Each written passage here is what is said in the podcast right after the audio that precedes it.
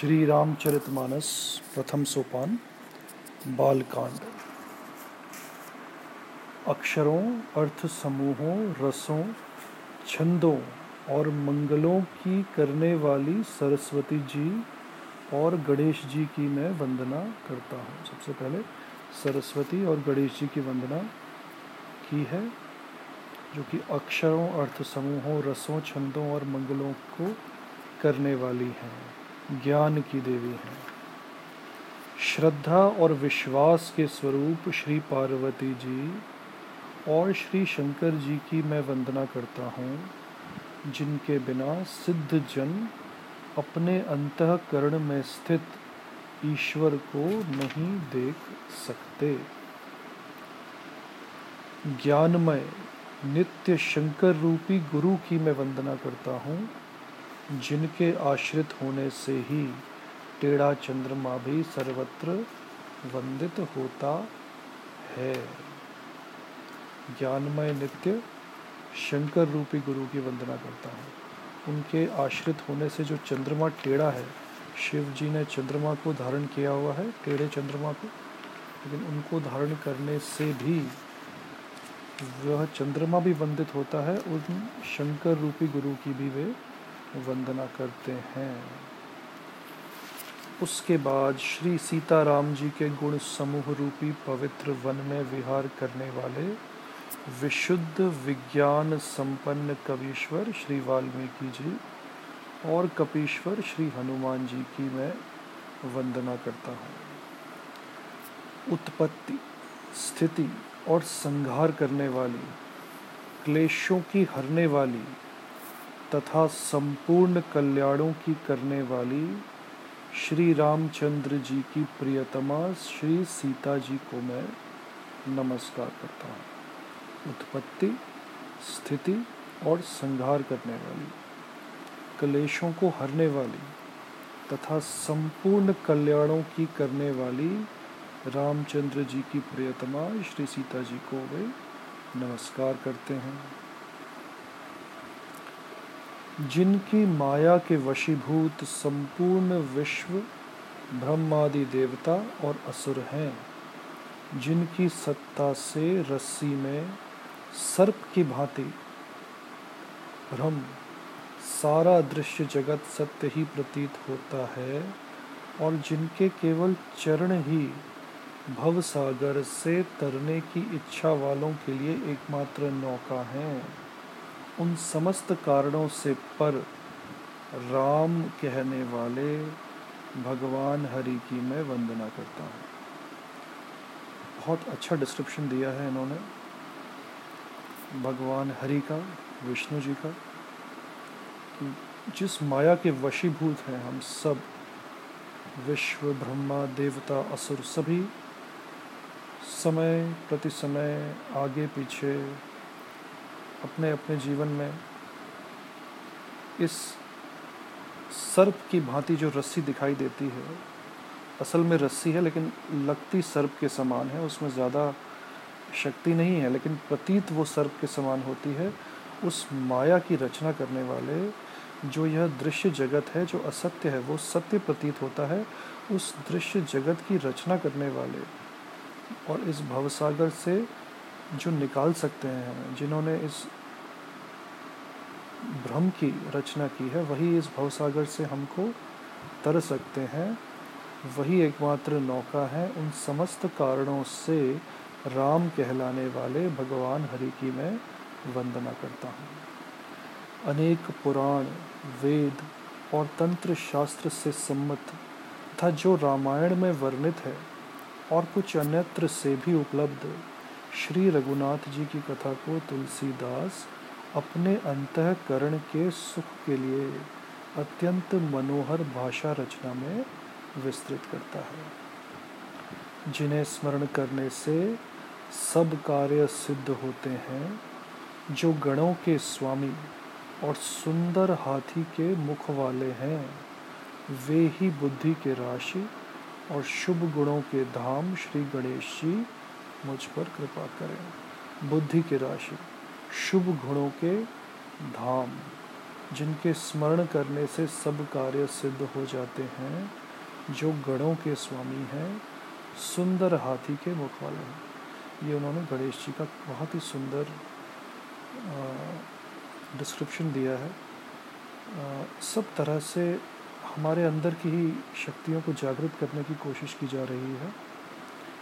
बुद्धि को जागृत करने की कोशिश की जा रही है, क्योंकि बुद्धि के राशि और शुभ गुणों के धाम श्री गणेश जी हैं। वे मुझ पर कृपा करें या गणेश जी जो हैं, वो इन्वोक हो, जागें। उनको जगाया जा रहा है। जगाया कहाँ जा रहा है? किसी मंदिर में नहीं जगाया जा रहा है। जगाया उनको अपने हृदय में ही जा रहा है। अपने हृदय में उनका स्मरण करने से ही हमारे सब कार्य सिद्ध होते हैं, हमारे अंदर वो शक्ति जागृत होती है। तो उन्होंने गणेश जी का भी स्तुति की। आगे कहते हैं, जिनकी कृपा से गूँगा बहुत सुंदर बोलने वाला हो जाता है और लंगड़ा लूला दुर्गम पहाड़ पर चढ़ जाता है, वे कलयुग के सब पापों को जला डालने वाले दयालु भगवान मुझ पर द्रवित हों। कलयुग के सब पापों को जला डालने वाले दयालु भगवान मुझ पर द्रवित हों, जो नील कमाल के समान श्याम वर्ण है। पूर्ण खिले हुए लाल कमल के समान जिनके नेत्र हैं और जो सदा क्षीर सागर में शयन करते हैं, वे भगवान नारायण मेरे हृदय में निवास करें। नील कमल के समान जो श्याम वर्ण है। नीला रंग है। नीले कमल के समान उनका रंग है। खिले हुए लाल कमल के समान जिनके नेत्र हैं, और वे सदा क्षीर सागर में शयन करते हैं। वे भगवान नारायण मेरे हृदय में निवास करें। जिनका कुंद के पुष्प और चंद्रमा के समान गौर शरीर है, जो पार्वती जी के प्रियतम हैं और दया के धाम हैं। और जिनका दीनों पर स्नेह है, वे कामदेव का मर्दन करने वाले शंकर जी मुझ पर कृपा करें। शंकर की महिमा में कहते हैं कि कुंद के पुष्प के समान और चंद्रमा के समान गौर शरीर है। पार्वती जी के प्रियतम हैं, दया के धाम हैं और जिनका दीनों पर स्नेह है, कामदेव का मर्दन करने वाले। मैं उन गुरु महाराज के चरण कमल की वंदना करता हूँ, जो कृपा के समुद्र और नर रूप में श्री हरि ही हैं और जिनके वचन महामोह रूपी घने अंधकार के नाश करने के लिए सूर्य किरणों के समूह हैं। गुरु महाराज की वंदना कर रहे हैं। कृपा के समुद्र हैं, श्री नर रूप में वे श्री हरि ही हैं। और उनके वचन महामोह रूपी घने अंधकार के नाश करने के लिए सूर्य किरणों के समूह हैं। मैं गुरु महाराज के चरण कमलों की रज की वंदना करता हूँ, जो सुरुचि, सुंदर स्वाद, सुगंध और अनुराग रूपी रस से पूर्ण है। वह अमर मूल का सुंदर चूर्ण है जो संपूर्ण भव रोगों के परिवार को नाश करने वाला है। संजीवनी बूटी है, जिनकी चरण कमलों की रज संजीवनी बूटी है, क्योंकि उस रज से संपूर्ण भव रोगों के परिवार को नाश हो जाता है, परिवार का नाश हो जाता है।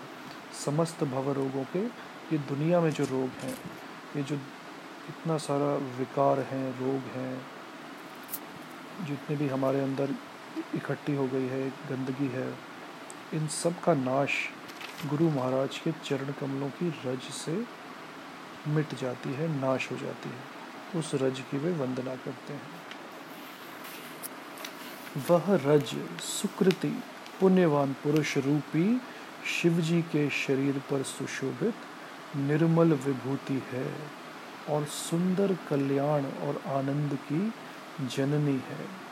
भक्त के मन रूपी सुंदर दर्पण के मैल को दूर करने वाली और तिलक करने से गुणों के समूह को वश में करने वाली है। उस रज, उस उनकी उनकी रज से, उनकी सुकृति पुण्यवान पुरुष रूपी शिव जी के शरीर पर सुशोभित निर्मल विभूति है और सुंदर कल्याण और आनंद की जननी है। भक्त के मन रूपी सुंदर दर्पण के मैल को दूर करने वाली और तिलक करने से गुणों के समूह को वश में करने वाली है। श्री गुरु के चरणों में कहते हैं कि स्वर्ग होता है तो उसका उन्होंने बहुत ही सुंदर डिस्क्रिप्शन दिया है, विवेचना की है कि किस तरह गुणों, जो गुरु के गुण होते हैं, जो गुरुओं की, गुरु की जो बातें होती हैं गुरु की रज का मतलब वही है, गुरु गुरु की जो बातें हैं, जो गुरु हमें आशीर्वाद देते हैं ब्लेसिंग्स देते हैं, वही ही गुरु की रज है, वही हमें प्राप्त करनी होती है। उस रज का स्मरण करने से, उस रज को प्राप्त करने से, गुरु के सानिध्य में रहने से, गुरु के संगत में रहने से, हमारे अंदर कल्याण और आनंद प्रस्फुटित होता है, उसका उसकी जननी है वो, और दर्पण के मैल को दूर करती है, और गुणों के समूह को वश में करती है। शक्तियों की बात हो रही है। श्री गुरु महाराज के चरण नखों की ज्योति मणियों के प्रकाश के समान है, जिनसे स्मरण करते ही हृदय में दिव्य दृष्टि उत्पन्न हो जाती है। वह प्रकाश अज्ञान रूपी अंधकार का नाश करने वाला है। वह जिसके हृदय में आ जाता है, उसके बड़े भाग्य हैं। गुरु महाराज की संगत का, गुरु महाराज के चरण नखों की ज्योति की विवेचना, उनकी महिमा, वो स्वामी तुलसीदास कर रहे हैं। कहते हैं कि वह मणियों के प्रकाश के समान है। हृदय में दिव्य दृष्टि उत्पन्न हो जाती है। अंधकार का नाश हो जाता है, भाग्य उज्जवल हो जाता है। उसके हृदय में आते ही हृदय के निर्मल नेत्र खुल जाते हैं और संसार रूपी रात्रि के दोष दुख मिट जाते हैं, एवं श्री राम चरित्र रूपी मणि और माणिक्य, गुप्त और प्रकट जहाँ जो जिस खान में है, सब दिखाई देने पड़ते हैं। दिव्य दृष्टि मिल जाती है। निर्मल नेत्र खुल जाते हैं गुरु की चरण नखों की ज्योति से। संसार रूपी रात्रि के दोष दुख मिट जाते हैं। मणि और माणिक्य, गुप्त और प्रकट, जो जिस खान में है, सब दिखाई देने पड़ सकते हैं। जो कुछ भी गुप्त है, जो कुछ भी प्रकट है सब कुछ इस दिव्य दृष्टि से, निर्मल नेत्रों के खुल जाने से सब दिखाई देने पड़ने लगते हैं। गुरु चरण रखों की ज्योति से, उनके सामीप्य से, उनकी संगत से, उनकी चरण धूलि से। चरण धूलि से अर्थ उनके सानिध्य का ही है, उनकी संगत का ही है, उनकी वाइब्रेशंस का है, उनकी ब्लेसिंग्स का है। जैसे सिद्धा सिद्ध जन को नेत्रों में लगाकर साधक, सिद्ध और सुजान पर्वतों, वनों और पृथ्वी के अंदर कौतुक से ही बहुत सी खाने देखते हैं। श्री गुरु महाराज के चरणों की रज, कोमल और सुंदर नयन अमृत अंजन है, जो नेत्रों के दोषों का नाश करने वाला है। उस अंजन से विवेक रूपी नेत्रों को निर्मल करके मैं संसार रूपी बंधन से छुड़ाने वाले श्री रामचरित्र का वर्णन करता हूँ। श्री गुरु महाराज के चरणों की रज जो है, उसके बारे में आगे कहते हैं कि नेत्रों के दोषों का नाश करने वाला है। आँखों से जो भ्रम दिखता है, आँखों से जो मिथ्या दिखती है जो संसार की माया नज़र आती है, उस नेत्रों के दोषों का नाश करने वाला है। विवेक रूपी नेत्रों को निर्मल करके वे संसार रूपी बंधन से छुड़ाने वाले रामचरित्र का वर्णन कर रहे हैं। पहले पृथ्वी के देवता ब्राह्मणों के चरणों की वंदना करता हूँ। पृथ्वी के देवता कौन? ब्राह्मण। ब्राह्मण अर्थात देवात्मा। ब्राह्मण अर्थात ब्रह्मचारी। ब्राह्मण अर्थात निर्दोष। ब्राह्मण अर्थात निर्गुण। तो पहले पृथ्वी के देवता ब्राह्मणों के चरणों की वंदना करता हूँ, जो अज्ञान से उत्पन्न सब संदेहों को हरने वाले हैं। फिर सब गुणों की खान, संत समाज को प्रेम सहित सुंदर वाणी से प्रणाम करता हूँ।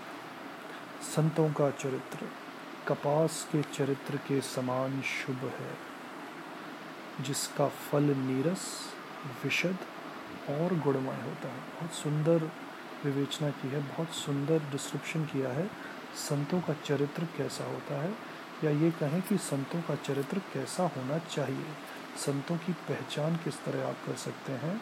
जब आप जीवन में उतरते हैं, ज़रूरी नहीं है कि संत भगवा वेश में हों या मंदिरों में जो पूजा पाठ करते हैं, वही संत हैं।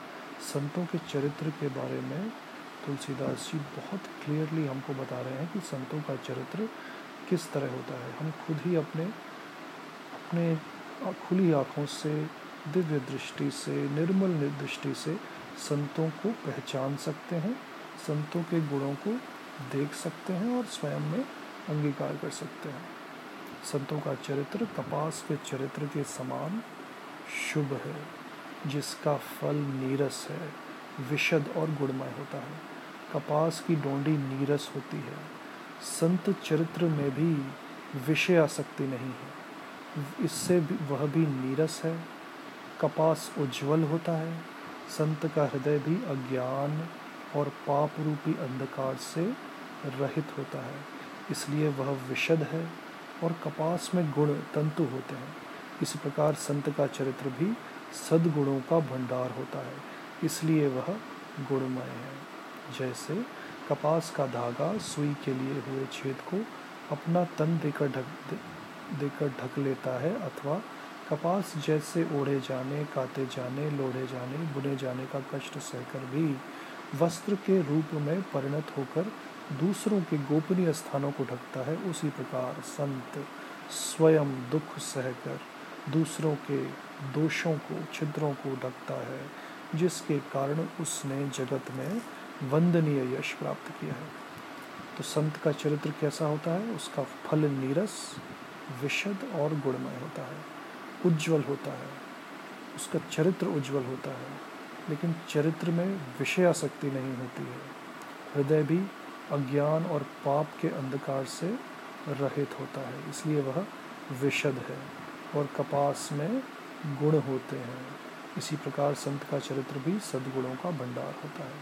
तो कपास के चरित्र के समान संतों का चरित्र को स्वामी तुलसीदास जी ने एक एनालिसिस किया है, एक कंपैरिजन किया है। संतों का समाज आनंद और कल्याणमय है।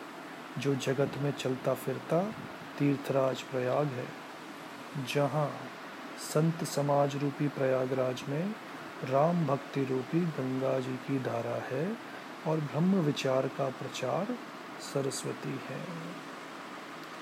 विधि और निषेध, यह करो और यह न करो, रूपी कर्मों की कथा, कलयुग के पापों को हरने वाली सूर्य तनया यमुना जी हैं और भगवान विष्णु और शंकर जी की कथाएँ त्रिवेणी रूप से सुशोभित हैं। जो सुनते ही सब आनंद और कल्याणों की देने वाली है। गंगा की बात कर रहे हैं, यमुना की बात कर रहे हैं, सूर्य तनया यमुना जी हैं। विधि और निषेध रूपी कर्मों की कथा कलयुग के पापों को हरने वाली सूर्य तनया यमुना जी हैं। और भगवान विष्णु और शंकर जी की कथाएँ त्रिवेणी रूप से सुशोभित हैं, जो सुनते ही सब आनंद और कल्याणों की देने वाली है। ज्ञान गंगा, राम भक्ति रूपी गंगा जी की धारा, पवित्र करने वाली राम भक्ति रूपी गंगा जी की धारा, ब्रह्म विचार का प्रचार सरस्वती जी है।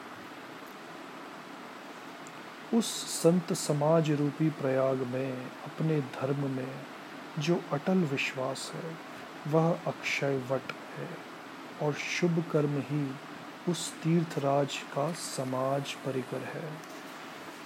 वह सब देशों में, सब समय, सभी को सहज ही प्राप्त हो सकता है और आदर पूर्वक सेवन करने से क्लेशों का नष्ट करने वाला है। सुलभ है, सहज है, कोई ज़्यादा कष्टदायक नहीं है। थोड़ा सा विवेक रखने से थोड़ी सी आँखें खोलने से थोड़ा सा अवेयर होने से, धर्म में अटल होने से, विश्वास होने से, शुभ कर्म ही तीर्थ समा, तीर्थराज समाज का परिकर है। कह रहे हैं कि सभी में सहज ही प्राप्त हो सकता है। वह तीर्थराज अलौकिक और अकथनीय है, एवं तत्काल फल देने वाला है, उसका प्रभाव प्रत्यक्ष है। अलौकिक है तीर्थराज, इस लोक का नहीं है। अकथनीय है, उसके बारे में कुछ कहा नहीं जा सकता। तत्काल फल देने वाला है, उसका प्रभाव प्रत्यक्ष है। जैसे ही प्रभाव पड़ेगा तुरंत उसका असर आपके अंदर नज़र आएगा और आपके अंदर जब असर आएगा तो दूसरों को भी उसका प्रत्यक्ष प्रभाव नज़र आने वाला है। जो मनुष्य इस संत समाज रूपी तीर्थराज का प्रभाव प्रसन्न मन से सुनते और समझते हैं और फिर अत्यंत प्रेम पूर्वक इसमें गोते लगाते हैं, वे इस शरीर के रहते ही धर्म, अर्थ, काम, मोक्ष, चारों फल पा जाते हैं। जो मनुष्य इस संत समाज रूपी तीर्थराज का प्रभाव प्रसन्न मन से सुनते हैं, तीर्थराज कहाँ है? जहाँ संत समाज है, वहीं तीर्थराज है। और संत समाज कहाँ है? जहाँ बुराइयाँ नहीं हैं, विकार नहीं है, निर्लेप हैं, क्लीन है, प्योर है, वहाँ संत समाज है। ये किसी जगह की बात नहीं हो रही है। ये किसी पर्टिकुलर ग्रुप की बात नहीं की जा रही है। ये एक तीर्थराज की बात की जा रही है, जो कि पिछले प्रसंग में कहते हैं कि वह अलौकिक है अकथनीय है, तत्काल फल देने वाला है, प्रभाव प्रत्यक्ष है। अत्यंत प्रेम पूर्वक इसमें गोते जो लगाते हैं, वे शरीर के रहते ही धर्म, अर्थ, काम, मोक्ष चारों फल पा जाते हैं। इस तीर्थराज में स्नान का फल तत्काल ऐसा देखने में आता है कि कौए कोयल बन जाते हैं और बगुले हंस। यह सुनकर कोई आश्चर्य न करे, क्योंकि सत्संग की महिमा छिपी नहीं है। सत्संग की महिमा कह रहे हैं। जैसे कि बार बार समझा रहे हैं कि यह संत समाज रूपी तीर्थराज है। यह कोई फ़िज़िकल तीर्थराज की बात नहीं हो रही है, या किसी स्टैटिक जगह की बात नहीं हो रही है। यह बात हो रही है एक डायनेमिक यानी कि जहाँ संत समाज है। संत समाज हम अपने चारों तरफ़ भी क्रिएट कर सकते हैं। अपने आसपास की दुनिया में क्रिएट कर सकते हैं। जिन लोगों के सानिध्य में हम रहते हैं, उन पर हम ध्यान रखें। वह संत समाज में उठे बैठें। या हम खुद अपने आप को इस तरह परिवर्तित करें कि हमारे प्रभाव में आने वाले लोग, हमारे कॉन्टैक्ट में आने वाले लोग, उनका भी परिवर्तन हो, उनको हम अपनी तरफ़ से अच्छी संगत दे सकें। आज के लिए इतना काफ़ी है। अगले एपिसोड में बालकांड की चर्चा जारी रहेगी। जय श्री राम